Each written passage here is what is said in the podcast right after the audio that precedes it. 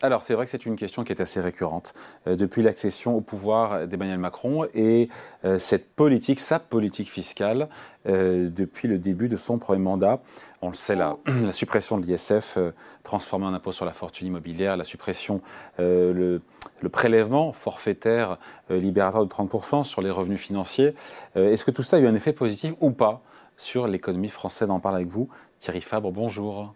Bonjour. Rédacteur en chef au magazine Challenge. Euh, ça date quand même de 2017, ces baisses d'impôts euh, sur le capital. Est-ce qu'on a un peu de recul maintenant? Est-ce qu'elles ont, oui ou non? Est-ce qu'on peut trancher ou toujours pas? Ou on ne sait pas, où il n'y en a pas? Euh, Effet bénéfique ou pas sur l'activité? Je ne sais pas moi, sur l'investissement, sur l'emploi, sur l'image de la France, sur l'attractivité. Qu'est-ce qu'on voit sérieusement? Alors, si on écoute les économistes, on ne peut toujours pas trancher. Et ça, c'est un problème pour l'exécutif, pour le euh, pour Emmanuel Macron, qui qui a fait la base de sa politique économique. Et six ans après, on a le comité d'évaluation des de la, des effets de la réforme fiscale qui a été créé hébergé par France Stratégie, un organisme qui est euh, lié à Matignon, n'a toujours pas prouvé de lien entre les baisses d'impôts, ISF et flat tax, donc euh, revenu du, du, capital, et l'investissement et l'emploi. Vous savez, les économistes, euh, ils, sont, ils ont une méthode scientifique, donc ils essayent de prendre un échantillon. Ils ont pris un échantillon d'actionnaires, par exemple dans les entreprises euh, qui payaient l'ISF, et ces actionnaires qui ont bénéficié d'une, de cette baisse d'ISF, ils n'ont, en les suivant précisément, ils n'ont pas vu d'effet dans ces mêmes entreprises, donc ils ne peuvent pas en conclure quoi que ce soit. Et c'est extrêmement énervant pour l'exécutif. Moi, j'ai souvenir d'une remarque de Bruno Le Maire il y a un an, quand on lui disait cela, en disant mais vous, êtes content de votre politique, mais euh, quels sont les effets? Et pour lui, il disait mais les économistes, euh, je sais pas, ils se, euh, ils ne voient pas. Les effets sont évidents sur l'attractivité, sur l'emploi. C'est vrai qu'il y a de bons indicateurs depuis 2017, mais encore faut-il lier cette amélioration de l'économie aux mesures fiscales. Et c'est ce qu'essayent de faire les économistes. Pour l'instant, ils ne voient rien. Alors, il faut bien avoir en tête qu'on aura sans doute une nouvelle euh, étude à la rentrée, en octobre, de l'Institut des politiques publiques, toujours pour France Stratégie. Et là, ils ont mis les bouchées doubles, c'est-à-dire qu'ils ont vraiment lancé un appel d'offres pour avoir quelque chose de beaucoup plus fouillé, pour essayer de voir si dans l'économie, ça s'est quand même diffusé ou pas. Hmm. Donc, en rendez-vous en octobre, où là, les économistes nous diront si ils peuvent apposer la caution scientifique sur euh, la politique d'Emmanuel Macron. Oui, mais juste sur, euh, on sait les milliards d'euros de gains fiscaux euh, au bénéfice d'investisseurs, d'actionnaires. Comment ils ont été recyclés? On ne le sait pas. Comment ils ont été recyclés par ceux qui en ont bénéficié c'est justement ça, c'est-à-dire que on a, on a du mal, les économistes ont du mal à précisément savoir s'ils l'ont gardé dans leur poche, s'ils ont investi euh, dans, dans, dans, leurs propres entreprises, dans, dans ailleurs dans l'économie. Donc pour l'instant, il n'y a pas de causalité.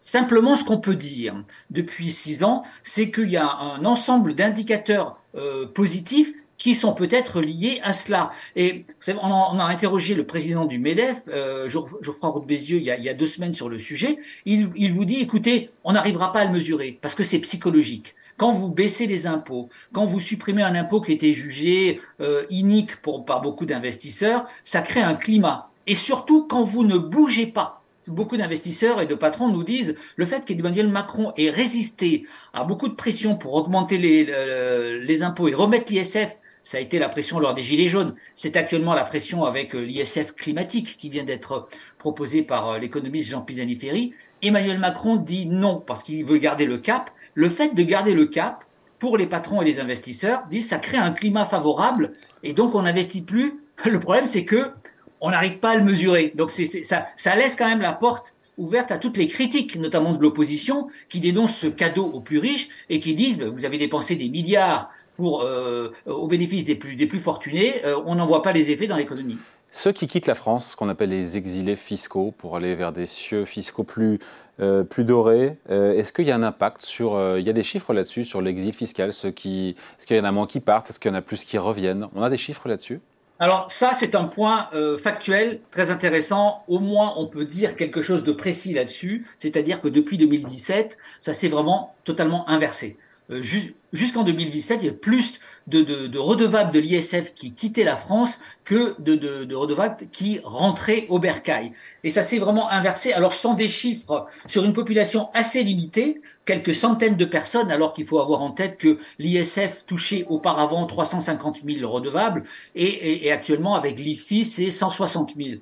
Là, les chiffres de départ et de retour de, de Bercy montrent qu'il y a à peu près 400 personnes qui sont revenues en 2020, dernier chiffre, et, et 200 qui sont partis. Alors que auparavant, quand on remonte 2015-2016, il y a pu avoir jusqu'à 1000 départs, et euh, alors que la même année, il y avait 300 à 400 retours. Donc, il y a quand même un effet clair là-dessus, même si c'est une population réduite, il y a beaucoup moins d'exil fiscal, ça a été jugulé, alors que souvenez-vous, toutes ces années, les années 2000, euh, il y avait cette polémique avec des, beaucoup de, de, de grandes fortunes qui partaient et le faisaient savoir pour dire on ne peut plus rester en France avec cet ISF.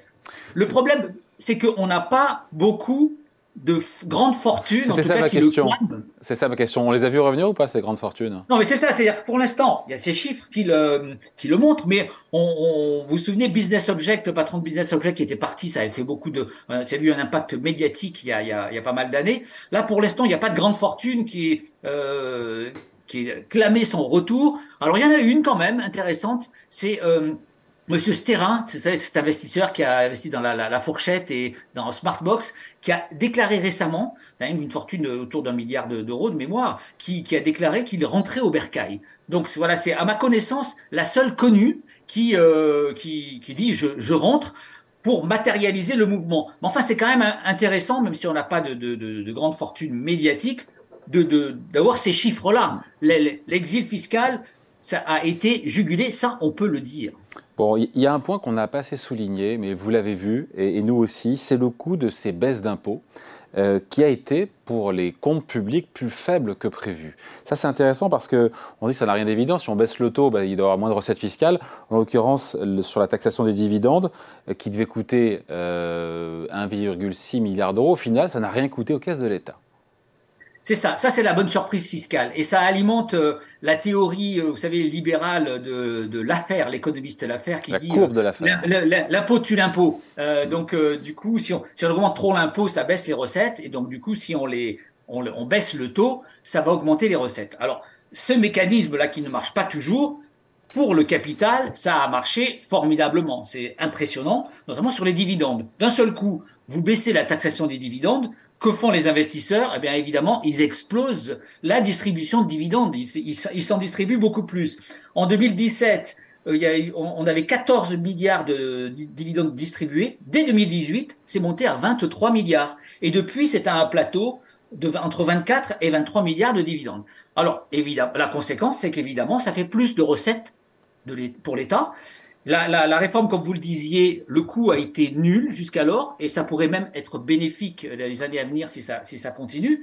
Alors la grande question qui est posée quand euh, il y a ce phénomène, c'est est-ce qu'il n'y a pas un effet d'aubaine Oui, j'allais vous le dire, c'est le fait de prendre un dividende par rapport à un salaire qui est frappé Exactement. de cotisation. Si d'un seul coup, on se dit, bon, je me paye en dividende et pas en salaire parce que ça me, coûte moins cher en impôts, ben évidemment, ça va faire euh, une, baisse de recettes de l'État du, côté salaire. D'après les experts que j'ai interrogés de, France Stratégie, dans leur étude, ils ne voient pas d'effet d'aubaine. Ils ont regardé les gros investisseurs, ceux qui distribuent beaucoup de dividendes, et pour l'instant, donc, ils ne voient pas d'effet sur, sur les salaires. Et on n'a pas de patron d'entreprise qui a dit bah, cette année je me paye euh, euh, je me paye euh, beaucoup moins en salaire et plus en dividendes. En tout cas pas dans leur échantillon. Donc c'est plutôt positif cet aspect euh, recette fiscale. Il, il, est vraiment intéressant. Et alors ça, ça alimente aussi l'argumentation de, de l'exécutif sur les baisses d'impôts parce que vous avez vu aussi que l'impôt sur les sociétés qui a été baissé euh, donc de 33 à 25% Dans le même temps, dans les, dix, dans les six dernières années, on a plus 10 milliards de recettes d'impôts sur les sociétés.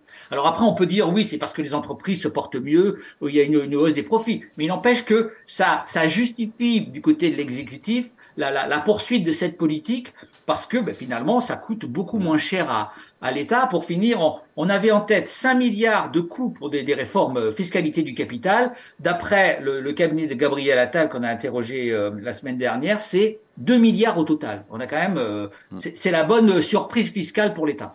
Ouais. le président de la République qui aime rappeler que la constance mm, mène à la confiance. Euh, les Français sont constants aussi dans l'idée qu'ils rejettent cette politique fiscale.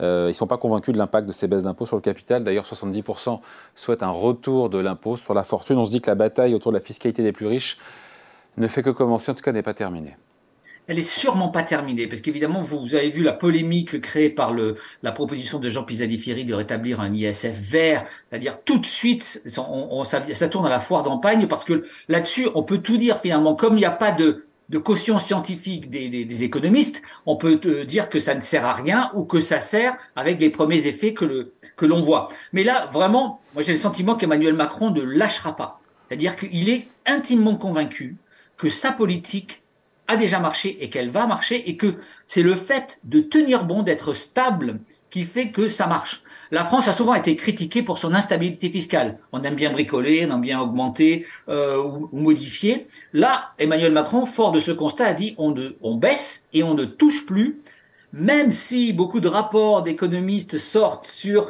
euh, certaines aides, euh, comme le crédit d'impôt recherche par exemple, qui est avec un effet d'aubaine massif, la politique de Macron actuellement, et, il l'a répété dans l'interview qu'il a donnée à Challenge il y a une quinzaine de jours, c'est de dire c'est pas le moment, le moment où on se redresse vraiment, de bricoler fiscalement et donc de risquer de brouiller le message. Même s'il y a des aides et des, des dispositifs fiscaux qui sont critiquables, bon, c'est pas grave. C'est vraiment un parti pris euh, et convaincu que, que ça marchera. Alors il a pour l'instant, il n'a pas les économistes avec lui, il a les patrons. C'est-à-dire que Route Bézieux nous dit, oui, c'est cette psychologie, c'est ça qui marche.